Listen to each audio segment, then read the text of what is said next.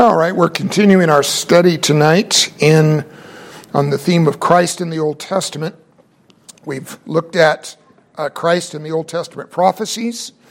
We've looked at um, we've looked at the Old Testament personal appearances of Christ, called theophanies or Christophanies, and now we're in the third and final segment of our study, uh, which is a you know a fairly substantial portion. We're looking at the the symbols of Christ in the Old Testament, biblically described as types and shadows. Each one of these things that we're looking at is, generally speaking, uh, highlighting one specific aspect of either the person of Christ or the work of Christ, and, and doing so in Old Testament history in a way that points a spotlight forward in time to his arrival highlighting uh, some specific aspect of what who he would be and what he would accomplish. Uh, we we've broken the section on types into seven different uh, approaches or seven different groupings. The first one we finished, which is Christ in Old Testament things. We did four studies on that, and so I'm starting a new one tonight. Christ in the Old Testament structures, and I think um, we'll probably be able to sufficiently cover this because it's a fairly short section uh, tonight and maybe two additional studies beyond this one. And uh, what we're looking at in terms of structures is we're t- talking about things that were actually built in the Old Testament, uh, but built in a specific and special way as a, as a, in a sense, a prophetic building. A building in some sense that, or structure in some sense that served a real and practical purpose in God's work among his people in the Old Testament, but whose greater purpose was not in that time period, but again, pointing forward to Christ. So, uh, what I have done is I've looked at the entire Old Testament and I've, I've identified four primary, special, prophetic type structures. And we're going to look at two of those tonight and we'll save the last two, which are almost identical with some small differences. Um, we'll look at the last two, and the next uh, should take us two studies to do the last two. So the, uh, the four structures are this the Garden of Eden, the Ark of Noah, the tabernacle that was built in the days of Moses, and then, of course, the temple, which was built during the days of Solomon. And you've heard me, um, if you've if you've been uh, part of our studies for any length of time, you've heard me weave specific uh, points or specific elements of the studies that we're going to be doing over the next three studies. Uh, I've woven some details about these, these focal points into other studies that we've done, but this will be the first time that I'm actually separating out the, the, the focus on these structures in particular. So the question is how did I identify these four structures Eden, the ark, the tabernacle, and the temple how did I, identify them as, as types of Christ? In a sense, pointing forward in a prophetic and special way to the person or work of Christ. Uh, I think the thing that we need to look for is uh, was the structure that we're going to identify as a type, because there are far more than four structures found in the Old Testament. But was the structure, if it's going to be identified as a type, was it built according to a blueprint or a plan that was inspired by God? And in the case of these four structures, we can clearly see that there was a specific plan involved that was of divine inspiration. And I don't see that same kind of connection to any of the other Old Testament structures. Now, our, our basic working concept, um, let's Let's start not in the Old Testament, but a very familiar verse from the New Testament in the Gospel of Matthew, chapter 16. I want to take us through three specific New Testament passages that'll, that'll function as our foundation to the concept of divinely inspired structures that were built according to God's plan. The first one is in Matthew 16, as I said, and we'll just read verse 18. Remember, this is part of a a conversation, discussion between Jesus and his disciples having to do with whether or not they were able to spiritually apprehend and then identify him as the Christ, the Son of the living God. In this section, of course, uh, Simon Peter is the first of the disciples to accurately, spiritually, and boldly identify him in that way. And then from the response of Jesus to uh, Simon Peter, let's pick up in verse 18. And I tell you, you are Peter, and on this rock I will build my church, and the gates of hell shall not prevail against it. Now, when we studied this in the Gospel of Matthew, we went through the Gospel of Matthew, of course, in some detail together.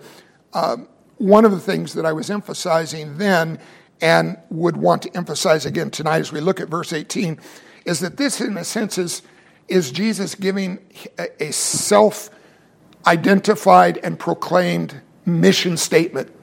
You know, it's a, it's a common thing among even uh, Christian organizations. This is true of organizations in the world, but it's true among churches and, and even parachurch ministries to, to formulate kind of a mission statement, which is this is the this is the thing that we're all about. If we could boil it down into one or two sentences, this is the core, the essence of what we exist for. And Jesus here is giving, in a sense, his own personal purpose statement. It's not a purpose that he just invented, of course. This is a purpose that was in his mind and heart, shared by God the Father's mind and heart, God the Holy Spirit's mind and heart from before the foundation of the world. But it, it remained in his life and ministry in this world the focus of what he came for. He came in order to save a people from the world to then form those people into a spiritual community that he identifies as his called out ones, the church. And he calls that purpose in fulfillment a building of the church, which means, of course, that the church is, in the mind and heart of the Lord, a building. Now, he doesn't refer here to a divine uh, blueprint for that building, but it's clearly implied if we understand the nature of God being that God does nothing haphazardly, that everything he does, he does according to his own plans and according to his own purposes. But let's uh, turn over to 1 Corinthians chapter 3, and we'll add that detail of the blueprint concept to the building of what God sent his son to accomplish. 1 Corinthians chapter 3 And I'll read starting in verse 9. Well, Paul is, at this point, he's addressing an issue in the, in the church which was divisions within what should have been a unified spiritual community in the church in Corinth. But the church was divided, the church was in, to some extent at odds with each other. And Paul is writing this portion of the letter to, to mend the rift between these divisions. And here in verse 9, when he talks about we, he's, he's speaking about himself and those that are with him, sharing the apostolic work of planting and then shepherding the churches that God has established through him. And he says this We are God's fellow workers, meaning Paul and his apostolic band, they are they're working under the supervision of God himself and they're working according to the purpose that God has assigned to them, the assignment God has given them. He says, "We are God's fellow workers, you are God's field, comma, God's building." And the idea here is he is he is giving a, a double identification of the church. Both are true, both are valid, both are a word picture, two different word pictures that give a slightly different perspective about the nature of the church and what God is doing in the church. And for the sake of our study tonight, I'm going to focus just on the second one. The first one being that the church is, in a sense, like a field that God has planted, meaning the church is like a garden. And later we'll connect that theme when we look in a moment at the Garden of Eden. But right in this particular portion, I want to focus on the church, you are, he's speaking to the, to the assembly in Corinth, the church in Corinth, you are God's building. Verse 10 According to the grace of God given to me, like a skilled master builder, that, that, that designation which Paul is applying to himself and his role of bringing people to salvation and then forming them into viable, sustaining, healthy churches. His role is a master builder, which simply referred to like a, the, probably the closest proximity that we would have in modern construction terminology is the, the site boss. So that whenever you find a construction site where there is a building being constructed, you know in advance that if you walk onto that site and there are workers working there, there is one person at the top of that workman totem pole, and that one person is responsible for how that building is ultimately being constructed. And of course, what's implied by that is that no good construction boss is building, again, haphazardly. They're always following a detailed blueprint or a plan for that construction project. And so Paul says, like a skilled master builder, I laid a foundation and someone else is building upon it. Let each one take care how he builds upon it. And then he goes on to actually give warnings to all of those that are contributing to the construction project that he started. In this case, the construction project was the church in Corinth. And he's warning those that are adding to the project you can add in the right way or you can add in the wrong way. If you add in the right way, at, on, at the end, on the final day of judgment, there's a reward waiting for you from God Himself. And if you're adding in the wrong way, you're going to be shocked and amazed and really dismayed at the complete lack of reward that's waiting for you on that day because you didn't build or add to the project in the way that served the Lord's actual purposes.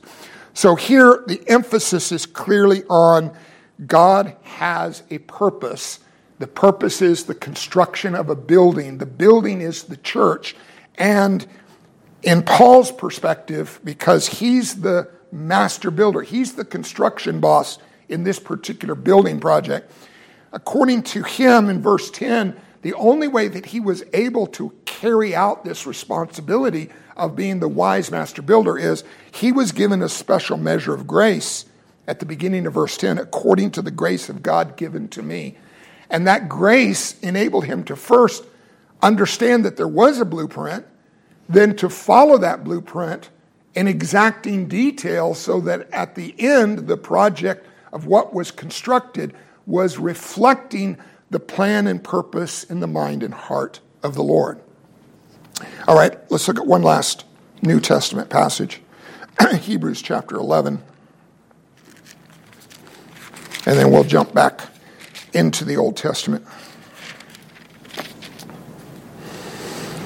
Hebrews chapter 11, you know the, the chapter. It's the chapter that kind of details the, what we call the heroes of faith of the Old Testament. Excuse me for my voice, it'll warm up in a minute, I think. Hebrews chapter 11, and in this particular portion I'm going to read, the focus is on Abraham. And I just want to read one verse uh, because I don't, what I want to read is not really focused on Abraham specifically, but on what uh, Abraham's faith was oriented toward. So, chapter 11, verse 10, and it's speaking here of Abraham. It says, For he was looking forward to the city that has foundations, whose designer and builder is God. Now, the idea here is that Abraham had a true faith from the Lord, but it was a forward looking faith. It wasn't a faith that was focused only and entirely on the circumstances that immediately surrounded his life, or even circumstances that he ever experienced during the course of his life. His faith was, was in a sense, anchored into the future, and it was anchored to a hope to be a part of and a citizen of a city that had not yet been built on this earth. And it's ultimately, as we later come to understand deeper into the book of Hebrews, it's anchored to a city that's really not of this earth at all, but a heavenly city, a, a city called Jerusalem, but the heavenly Jerusalem, the Jerusalem that's above, using Jerusalem as an image for the heavenly city itself. So here, I want to focus our attention on these two key words at, at, uh, at the end of verse 10. The city that has foundations, whose designer and builder is God. And these two words highlight God's own role in the special spiritual structures that He has in His heart and mind to uh, bring into existence to serve His purpose in this world. And ultimately, this is true of the heavenly city that uh, is in focus here. But the two roles that God fulfills are He is the designer of the city and He is the builder of the city. The builder, of course, just emphasizes that it's God's power, God's wisdom, and God's grace that ultimately brings about the fulfillment of the building project. But the word designer is, uh, is a word that could have easily been translated here architect. And of course, one of the roles of an architect is not just to conceptualize a project to be built, but then to um, take what is in their mind and heart as a, as a building concept and then to put it on paper in what we call a building plan or a blueprint, but in such clear detail that they can then hand that plan over to a construction site boss, uh, a contractor in a sense, who will then take the plan that the construction boss didn't conceive of, but they're able to comprehend it, understand it, and follow it. And then as a result, the building that, that uh, ends up is going to reflect the original plan that was in the architect's mind and heart. And so um, I wanted to take us through these passages to show that this is a, a recurring and consistent theme throughout Scripture that God has a specific building in his heart and mind. He has a specific plan for how it's to be constructed.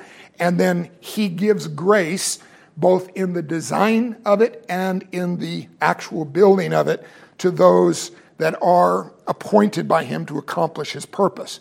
And then in the Old Testament, there are four great buildings that serve as symbols pointing forward to the New Testament. And in the New Testament, there's only a single building that's constructed. And of course, these four, in some critically important way, point forward to that one great building project that's in the New Testament.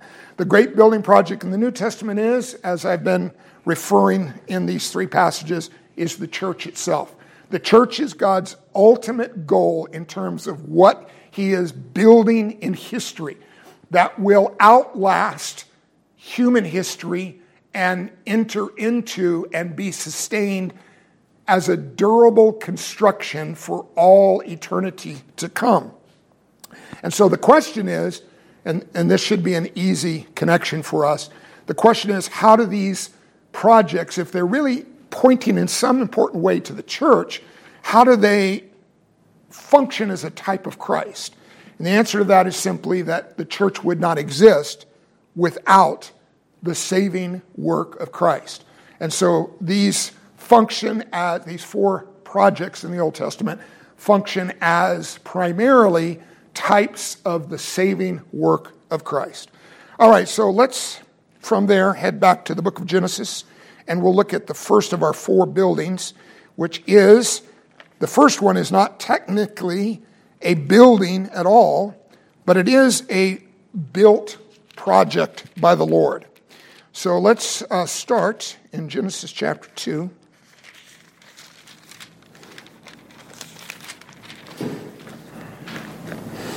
And this is where we're going to find some, some overlap in the two images that I highlighted when, when we were in 1 Corinthians 3, where Paul identified the church by two images that are connected to each other, not one arguing against the other, one that, that supports the other and is somehow spiritually connected to the other in a kind of an overlap. Paul said the church was God's field and God's building.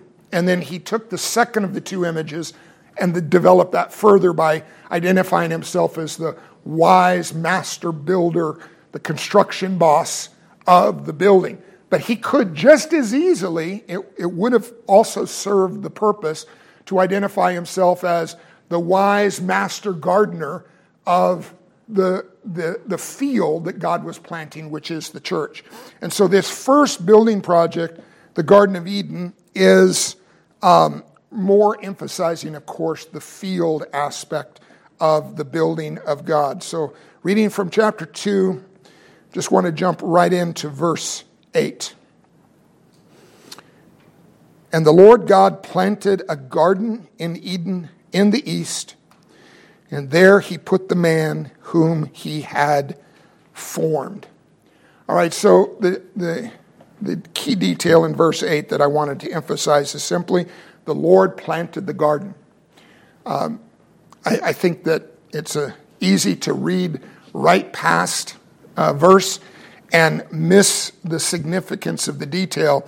Um, you know, Christians are very familiar with the Garden of Eden. It's a story that should be told in uh, filling our understanding of the beginnings of human history and how the world actually began.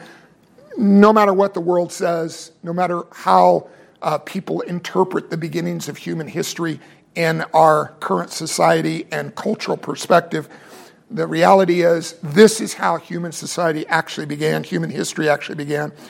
And it began with a project that the Lord engaged in.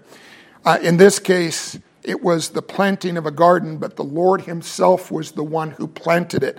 Before Adam existed, before Eve existed, uh, the Lord Himself picked a plot of land in the world that He had created. He chose a specific site here in Eden and He planted a garden.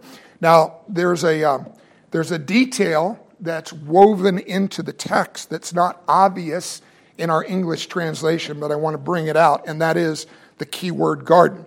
The Lord God planted a garden in Eden, and as a result, we end up calling it the Garden of Eden. Uh, but the idea is the garden, the word garden here, literally translated means this it means a fenced or walled enclosure. A fenced or walled enclosure. And this concept was perpetuated in cultures that developed later in human history, uh, even to the point where I'll give one example from uh, Persian culture, ancient Persian culture. How many of you are familiar, and I think everybody here would be, with the, um, the theological word paradise? Everybody familiar with paradise? And we generally refer that either back to the Garden of Eden or forward to the heavenly, uh, the heavenly city and um, the Lord's presence in that heavenly city. Um, paradise is actually a Persian word, ancient Persian word, and it, it means a walled or enclosed garden area.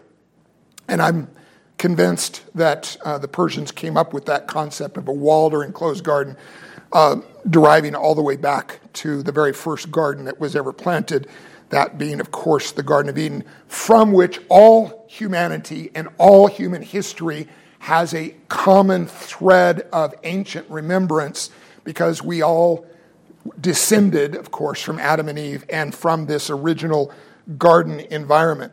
Now, what's significant about the detail, and why am I drawing this out, is not just the Lord decided, you know what, in Eden, I want a garden there, but it's going to, it's just kind of going to blend in with the surrounding area, and it's going to be hard to distinguish the Garden of Eden from the surrounding area. And I, I have run into some believers that, without thinking it through, even conceptualize that, in a sense, the entire world was like the Garden of Eden at the very beginning. I will say this the entire world was sinless, meaning that because Adam and Eve had not sinned yet, there was no spiritual fall of mankind, and because there was no fall of mankind, there was no revelation of God's judgment in the earth that affected the environment in which we lived. So even the area outside the garden, I would imagine, was vastly superior to the, the most beautiful areas that we find and enjoy in the you know, kind of uh, unspoiled areas of the world today. But there was a distinction that, draw, that the Lord drew between the Garden of Eden and the immediately surrounding area. And so, what was immediately surrounding the Garden of Eden? The whole rest of the world. And so, we don't know exactly the shape of the garden. Uh, we don't know if it was a circle. We don't know if it was a square. To me, at this point, it doesn't terribly matter. Um, I have my own personal thoughts about it that I'm not even going to introduce into the study. But I would say this that we do know this not so much the shape, but we know that there was a barrier, and this is theologically significant in a typological way, pointing forward to the work of Christ. There was a barrier between what was inside the garden and what was outside the garden, a walled enclosure. Now, what was the nature of the wall? We just don't know. You know, did God actually build a stone wall around the garden? Was it a um, was it an organic wall, meaning uh, so thick in, in uh, the vegetation that you could not walk through the walled portion? Uh, I don't know the nature of the wall. I just know that there was a wall, there was an enclosure, and it distinguished inside from outside. So, um, is there any other detail in its construction that is significant? Well, there's two or three additional details that we need to pay attention to. So let's look at the very next verse, verse 9. And out of the ground the Lord God made to spring up every tree that is pleasant to the sight and good for food. The tree of life was in the midst of the garden, and the tree of the knowledge of good and evil.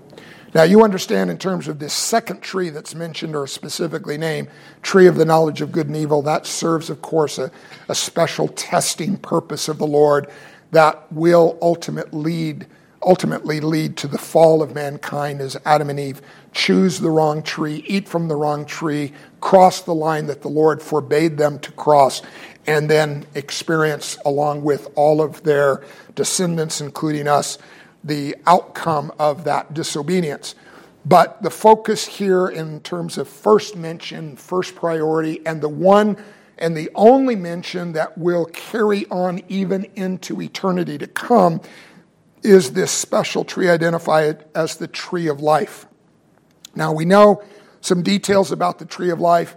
Uh, essentially, in, in chapter 3, which we'll get there in just a moment, we learn that had Adam and Eve eaten of the tree of life rather than the tree of knowledge of good and evil, they would have lived forever, meaning that while they did have long, exceptionally long and extended lifespans um, compared to our number of years in this world, uh, nevertheless, their lives came to an end. Adam being over 900 years old, but his life came to an end and he died.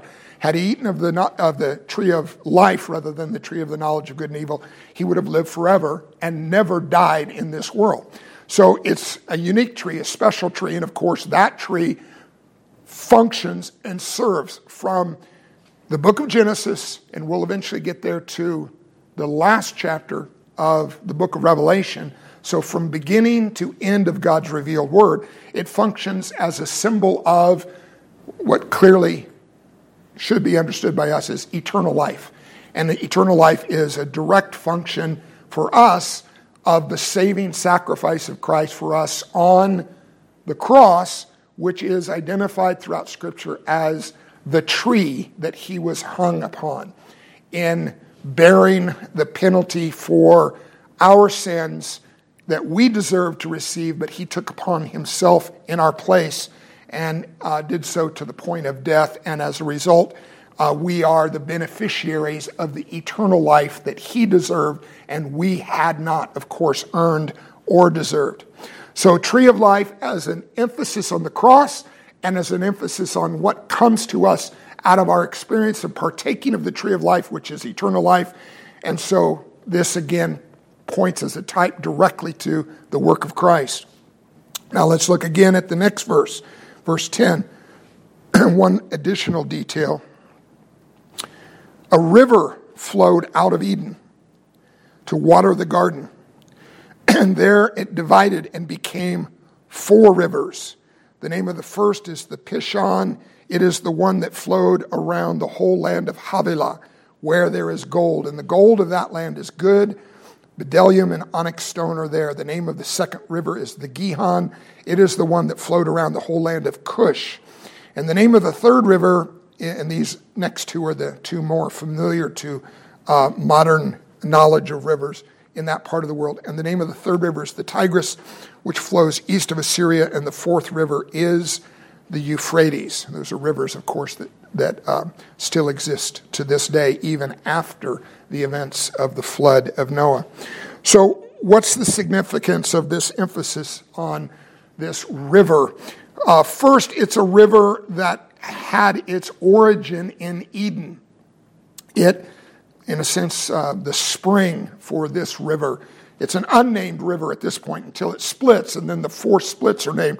But this unnamed river has its origin point in Eden, meaning the water was bubbling up out of the ground somewhere in the Garden of Eden itself, and it, it flowed in order to water the garden but the idea is that those rivers didn't weren't weren't contained. That one river that split into four wasn't contained within the parameters of the garden itself. In other words, these are waters that flowed beyond the boundaries of the garden. We know that because of the specific naming of the Tigris and Euphrates rivers, which are long rivers that extend through a vast part of that region of the world and certainly wouldn't have been contained within the, um, the region of the Garden of Eden itself. Now, uh, why is the river significant? Let's look at two passages. Uh, first, Ezekiel chapter 47. I'm not going to get into all the details of why I'm interpreting this passage in the way that I am. This is part of a group, a section of the prophecy of Ezekiel which has to do with a, a new construction of a new temple. Uh, this was in the days of Ezekiel, who lived, of course, during the, um, during the captivity of Israel. Israel for generations, and I'm going to be in chapter 47 if I didn't mention that. Israel for generations had been in, in significant disobedience and rebellion against the Lord. And uh, at a certain point, the Lord uh, drew a line and he said, I'm not going to allow you to continue to rebel against me in this way. And so he raised up a circumstance, a great circumstance of judgment against Israel, and had them conquered by the Babylonian Empire and uh, led away, those that survived the conquest, led away into captivity. And Ezekiel was among those captives. Now, part of the captivity and, and the destruction that, that resulted from the conquest was that the great structure, which we'll be studying in the next two studies, the great structure built by the blueprint of the Lord, which was the temple of God built in the days of Solomon, that structure was devastated in the conquest of the Babylonians. And all of the items of the special furnishings of that temple were carried away into Babylon in captivity. And Ezekiel was among those captives. But while he was there in captivity, the Lord gave him this vision of a new and rebuilt temple. Now, a few years later, the Israelites were brought back from their captivity, not all of them, but a, a remnant portion of the captives were brought back during the days of Ezra and Nehemiah. And one of the great things they did was rebuilt the temple. Ezra was, um, was on point in his assignment from the Lord to ensure that the temple was rebuilt during his days. But that temple did not match the temple in the vision of Ezekiel. So there's, there's discussion and debate among Christian scholars. What is Ezekiel's temple? And I will just tell you, I do not believe that Ezekiel's temple will ever be physically built in this world. I believe that God gave him a blueprint, but the blueprint itself just like the actual Temple of Solomon is a blueprint of the church, a blueprint of the great eternal work that God would be starting from the work of Christ when he arrived. so I'm just going to pick up one detail of Ezekiel's temple and connect it to the Garden of Eden. And what we're going to see is there's in these four structures, there's a lot of overlap points. There's a lot of connection points. So the garden is connected to the Ark of Noah, which is connected to the tabernacle, which is connected to the temple, which is connected to Ezekiel's temple. There's a lot of similarity and overlap between these various structures. They're not identical in their details. Even the tabernacle and temple have differences, but there are many spiritual points of, of connection and overlap, and this is one of them. So we're reading from Ezekiel 47. I'll just read the first couple of verses uh, when it says this. Then, this is Ezekiel in his vision be, being escorted by an angel who is revealing to him this temple to be built. Then he brought me back to the door of the temple, and behold, water was issuing from bef- below the threshold of the temple toward the east, for the temple faced east. The water was flowing down from below the south end of the threshold of the temple, south of the altar. Now, the next several verses go into a detailed description, which I'm just going to briefly summarize, of what this river was like. It began by trickling out from under the doorways of the temple itself.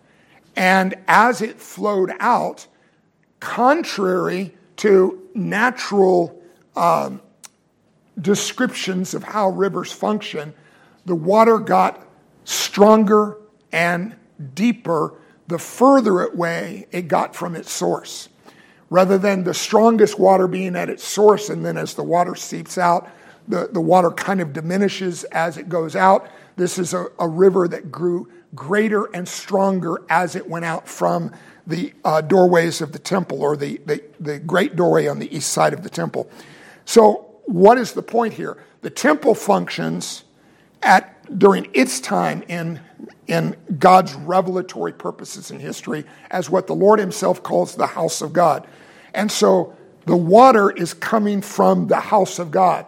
Now, in, in the case of your house and my house, this would be what we would call a, a household disaster. One time in, some of you may remember this happening, one time when I was in Kenya teaching one of the pastors' conferences, I don't know if it was the first year or the second year, but the, the hose on the back of my washing machine burst and flooded the back half of my house. And so, you know, if it had kept going, if, if uh, it wasn't noticed, eventually that water would have started seeping out the front doorway of my house. And anyone coming up to my house wouldn't have said, Oh, what a great blessing. They would have said, Oh, this is a disaster. And when I came home, you know, it's problematic. It was something that had to be resolved, and you know there's a there's a whole issue with that. But in God's house, water flowing out from His house wasn't problematic and it wasn't disastrous. This water, of course, was coming from the Lord's presence, and it was symbolically representing the Lord's purpose. Because the flowing of this river of water, it's like a river of life that's flowing out from the interior of the house. And of course, we don't know which exact point of the interior of the house it flowed from because there's two rooms in God's temple, two rooms in his house. And we're talking about inner rooms. Um, one is the holy place, which is the public area of God's house, and one is the Holy of Holies, which is the private area of God's house. But I'm going to guess and say I think it came from the innermost room rather than the intermediate room, the, the outer room. And if it came from the innermost room, it would have come from the Ark of the Covenant as the source of this river, flowing out from that under the curtain separating the two rooms and ultimately out through the, the main doorway into the house and flowing out into the courtyard of the temple and beyond the courtyard, eventually watering the world that surrounds it. Now, all of this is, of course, imagery that continues all the way to the end of God's book.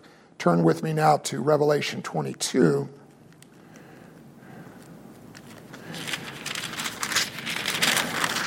I know I'm giving you a lot of details, some of which you may never have thought about before.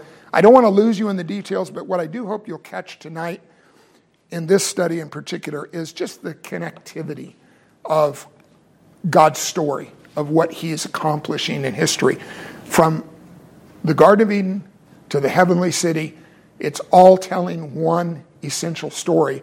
And there are, there are detailed components to it, but it, we're meant to get the, the connectivity of the entire story. So we're reading from Revelation 22, verse 1. And now we have another heavenly escort, not for Ezekiel in his vision, but this is for John the Apostle in his vision. And he is having a heavenly vision. In fact, John is seeing heaven itself, and he is being showed what he sees by heavenly escort. So, verse 1 Then the angel showed me the river of the water of life, bright as crystal, flowing from the throne of God and of the Lamb, through the middle of the street of the city, also on either side of the river, the tree of life with its 12 kinds of fruit, yielding its fruit each month. The leaves of the tree were for the healing of the nations. So I ventured a guess, and I, it, it was a biblically informed guess, and you'll now, from the Revelation passage, understand why I ventured the guess. Where was the origin of the river in Ezekiel's temple? I guess it's flowing from the Ark of the Covenant in the innermost room of the temple.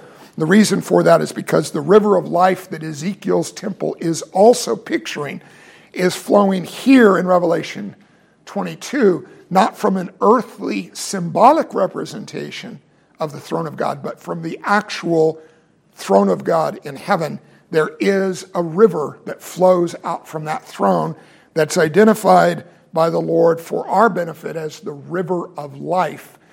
Again, simply another image pointing to the saving work of Christ.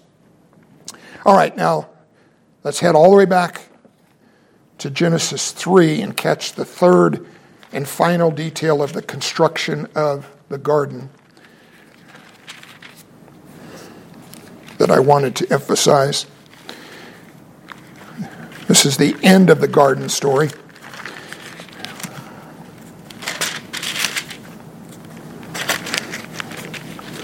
And we've discussed this detail many times, but it's worth revisiting. I'm reading from verse 22. And here, and this is chapter 3, verse 22. This is after Adam has sinned. And the Lord has appeared in the garden in order to hold Adam and Eve and the serpent who tempted her uh, accountable for their, their sins. Uh, this is the conclusion of the Lord's judgment. Then the Lord God said, Behold, the man has become like one of us in knowing good and evil. Now, lest he reach out his hand and take also of the tree of life and eat and live forever and then that's an unending sentence, kind of like the ramifications of that would be disastrous, so therefore the Lord won't allow that to happen. Therefore, verse 23, the Lord God sent him out from the Garden of Eden to work the ground from which he was taken. Now, the Lord sent Adam out, Adam not alone, Adam and Eve with him, of course. He sent him out from the Garden of Eden, which implies there's got to be a break in what? the walled enclosure. It can't be a consistent walled enclosure entirely around the garden. If that's the case, there'd be no way out for Adam. And so, what's implied here is that there is an exit, which is also functioning as an entrance. So, he drove out the man. Therefore, the Lord God sent him out from the Garden of Eden to work the ground from which he was taken. He drove out the man, and at the east of the garden, and these details are certainly not insignificant. It's another, another emphasis point. When the water flowed out from Ezekiel's temple, which direction was it flowing? It was flowing to the east because the doorway to the temple was set on the east side. He drove out the man at the east of the garden. Why the east? Because the east is the side of geography from which the sun rises, and that then connects to another type or image of Christ, which we saw in the things, our study of the things that, that typify Christ in the Old Testament. One of those was Christ being imaged by a sun of righteousness rising with healing in its wings on the east side. So here he drove out the man, and at the east of the Garden of Eden, he, the Lord, placed the cherubim. Now, this is an easily misunderstood word. We, we sang one of the songs in our, in our worship tonight that, that used the word seraphim and another that used the word cherubim. These are taken from heavenly visions, but this is the first use of that term in Scripture. And it is a plural word, it's a plural of the word cherub. And a cherub is a special category of angel. It's not, again, I know you know this, but it's not the, know, this is for the sake of anyone listening on sermon audio. Uh, this is not a reference to a chubby little baby with baby wings with a little bow that only comes out on Valentine's Day. Um, cherub is a, a special category of mysterious and amazing, what are called living creatures that surround the throne of God in heaven and have a specially appointed purpose in heavenly worship. But uh, the word cherubim is a pluralization of cherubs. So, how many cherubs were placed where they were placed here in verse 24? which is at the exit point of the Garden of Eden, we know that minimum of two were placed there. I personally think it was two. Why? Because on the Ark of the Covenant, represented later, and again, this is another overlap point, the temple, uh, excuse me, the tabernacle and the temple, in both of the uh, House of God uh, itinerations, uh, you have two cherubs or a pair of cherubim that are situated on either side of the representation of God's throne.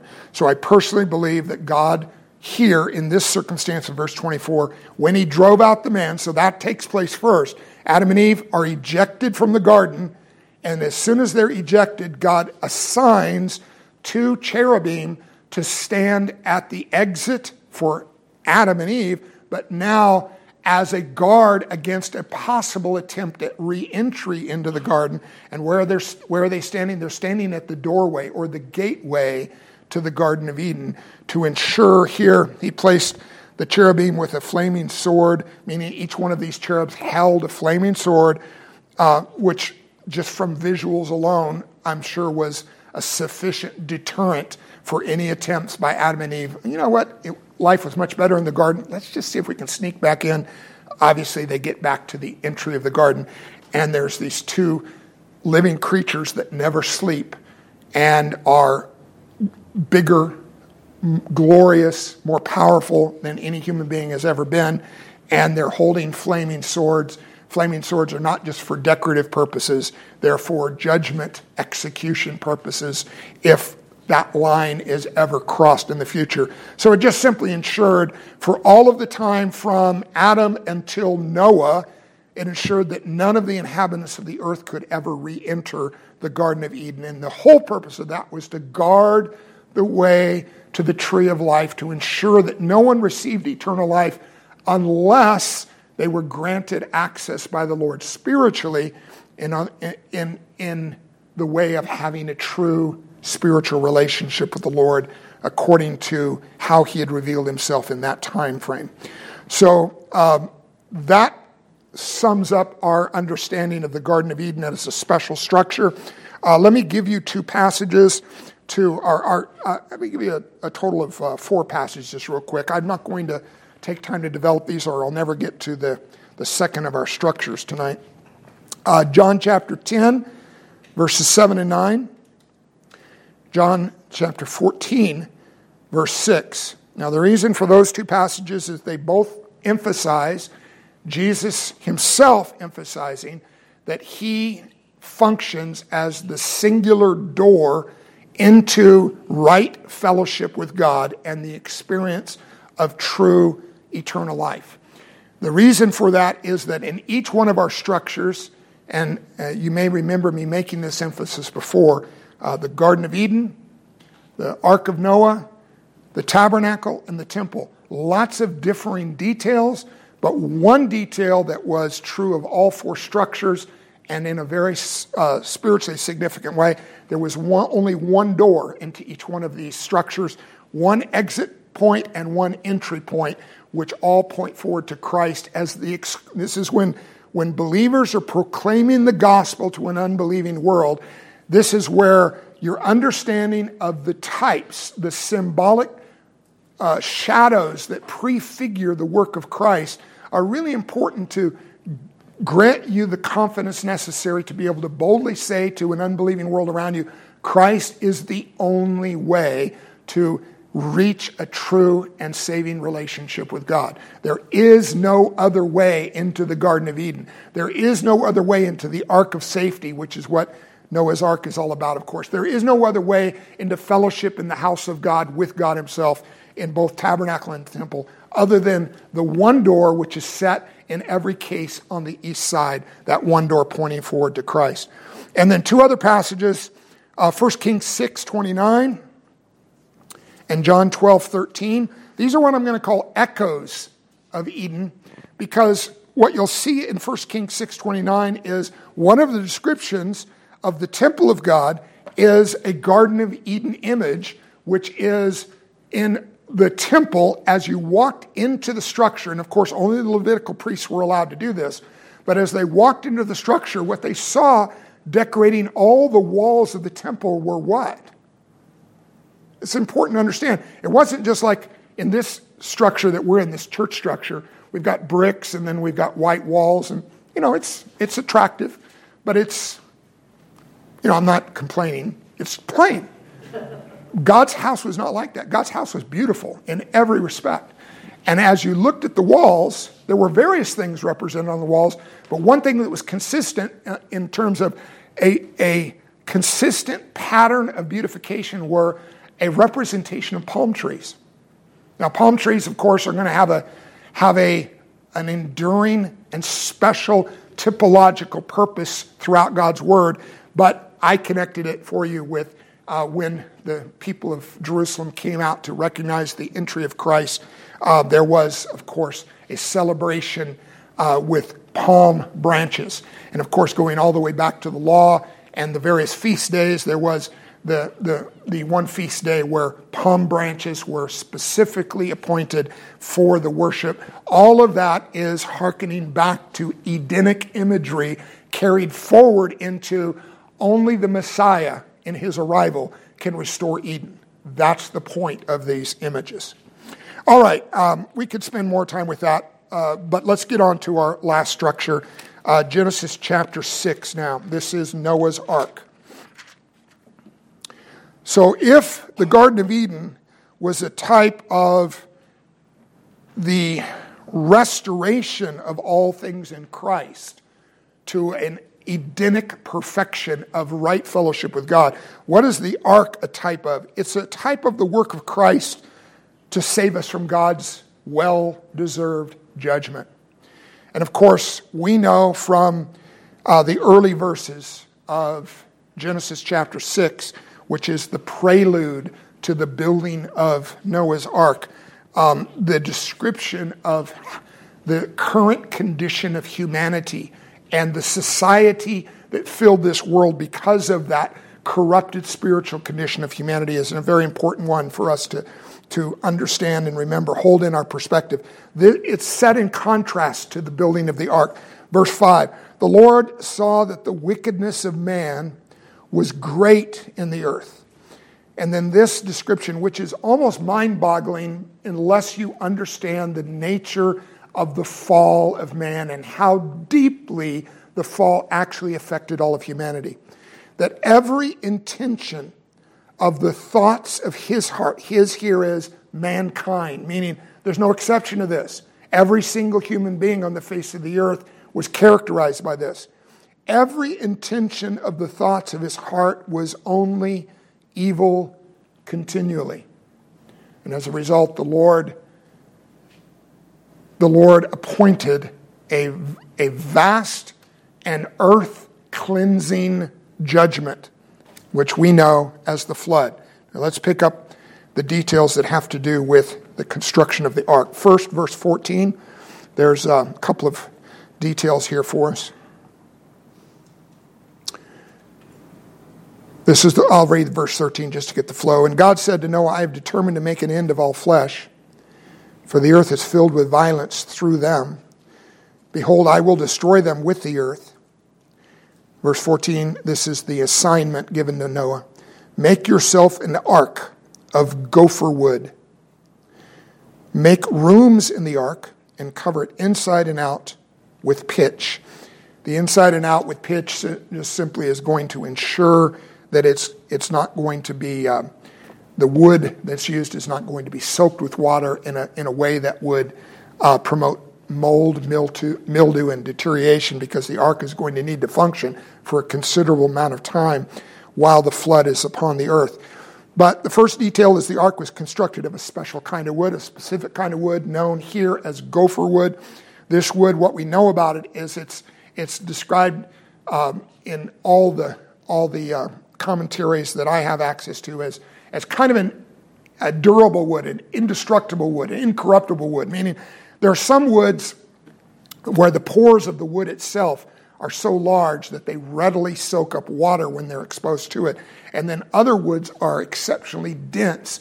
The pores are exceptionally small, and as a result, they're, they're somewhat naturally impervious to water damage. Gopher wood being the most impervious to water damage of all the natural woods. God chose that kind of wood for the ark, which just tells us something about what God is building is meant to be impervious to the influences, the corrupting, the molding, mildewing influences of a rotting culture and society that surrounds it. And again, this is pointing forward to the nature of what God is building in the church. Second, it's in verse 14, it's to be made with rooms in it.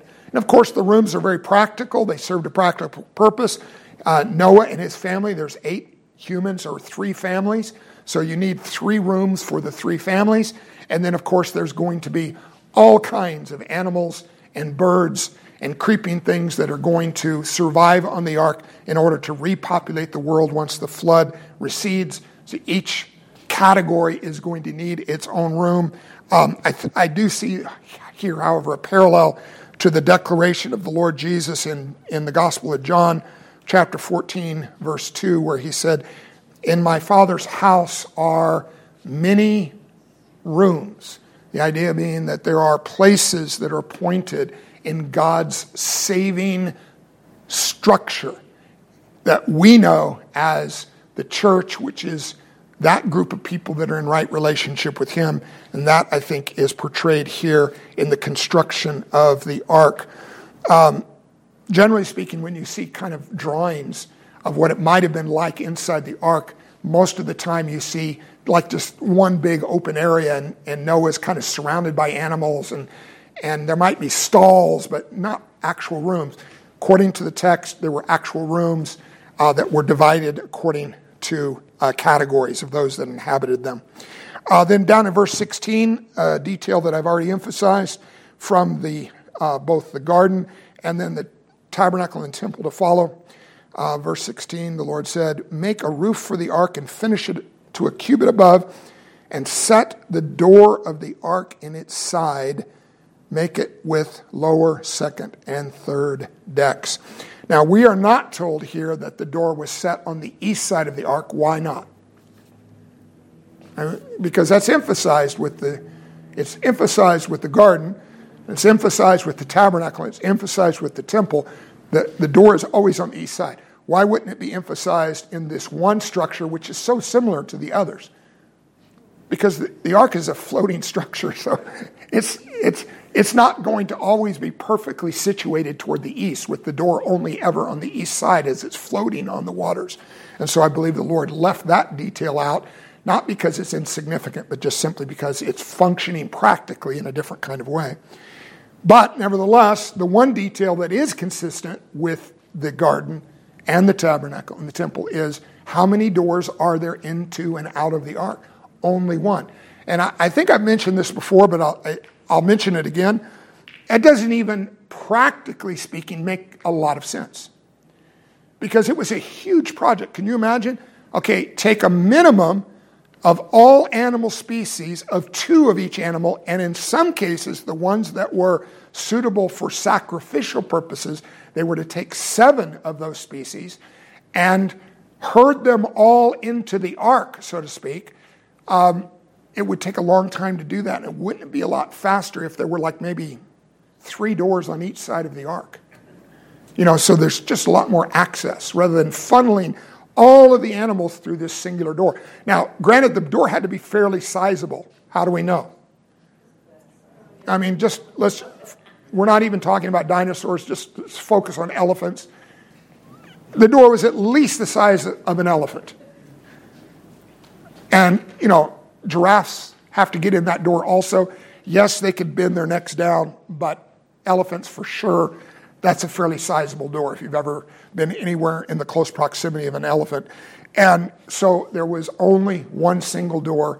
Again, this just simply emphasizing Christ as the only way into the place of safety from God's well deserved judgment when the judgment of the Lord, the final judgment, hits this earth as it will at the second coming of Christ. Uh, the place of safety, the only place of safety, is in the ark that he has appointed for our salvation, which is his son, him being the way into that place. Um, the other detail in verse 16, again, just that it's made with three segments, three sections to it. Now, I didn't emphasize this from the Garden of Eden because it would be purely speculative. That detail is not mentioned anywhere in the description of the Garden of Eden. But it is emphasized and mentioned specifically with the tabernacle and the temple, which we'll be studying in, in the next couple of weeks. And in that, the tabernacle has how many sections to it? It has three. How many does the temple have? Three sections. How many sections does the ark have? Three sections. So in the, ta- in the tabernacle and the temple, it's the outer court, the outer room, and the inner room. Those being the three parts or three sections of God's revealed house. In the, um, in the ark here, it's done by way of one stacked on top of the other, just for practicality of the functioning of the ark itself. So a lower, second, and third deck. We do not know. I, I in rereading some commentaries on this, um, there was some interesting speculation, but we do not know which which deck Noah lived on, which deck the animals lived on, which deck the birds lived on. I read some interesting accounts of uh, just speculation. So I'm not going to even go into speculation. I would just tell you there's a purpose and a point to the three segments concept. In the same way that there is a corresponding purpose for why the Lord has made the cosmos the way He's made it. And you've heard me emphasize that there are, biblically speaking, three heavens, exactly three not as um, you know, like in uh, in certain mythology, seven heavens or or some uh, some uh, kind of twisted variations on biblical cosmology. There's three heavens. There's the atmosphere that immediately surrounds this planet, which we call the sky. There is the known and revealed universe, the stars in the heavens, and there is heaven itself. So, why are there three sections to everything important that God has built, including the entire creation, three sections, including the uh, Ark of Noah, including the tabernacle, the house of God, including the temple. I think this is all pointing to the work of the triune God in all that he has made in all of his saving efforts. And then um, let's end with this passage from 1 Peter chapter 3. I know you're familiar with this. We've studied this before together. We'll end our study here tonight, where Peter specifically links the activity of the Lord with the building of the ark and the flood that was coming to the saving work of Christ. 1 Peter 3, verse 18. For Christ also, and I, I won't have time to go into all the details in this passage because we're at the end of our time tonight, but I just want you to connect it.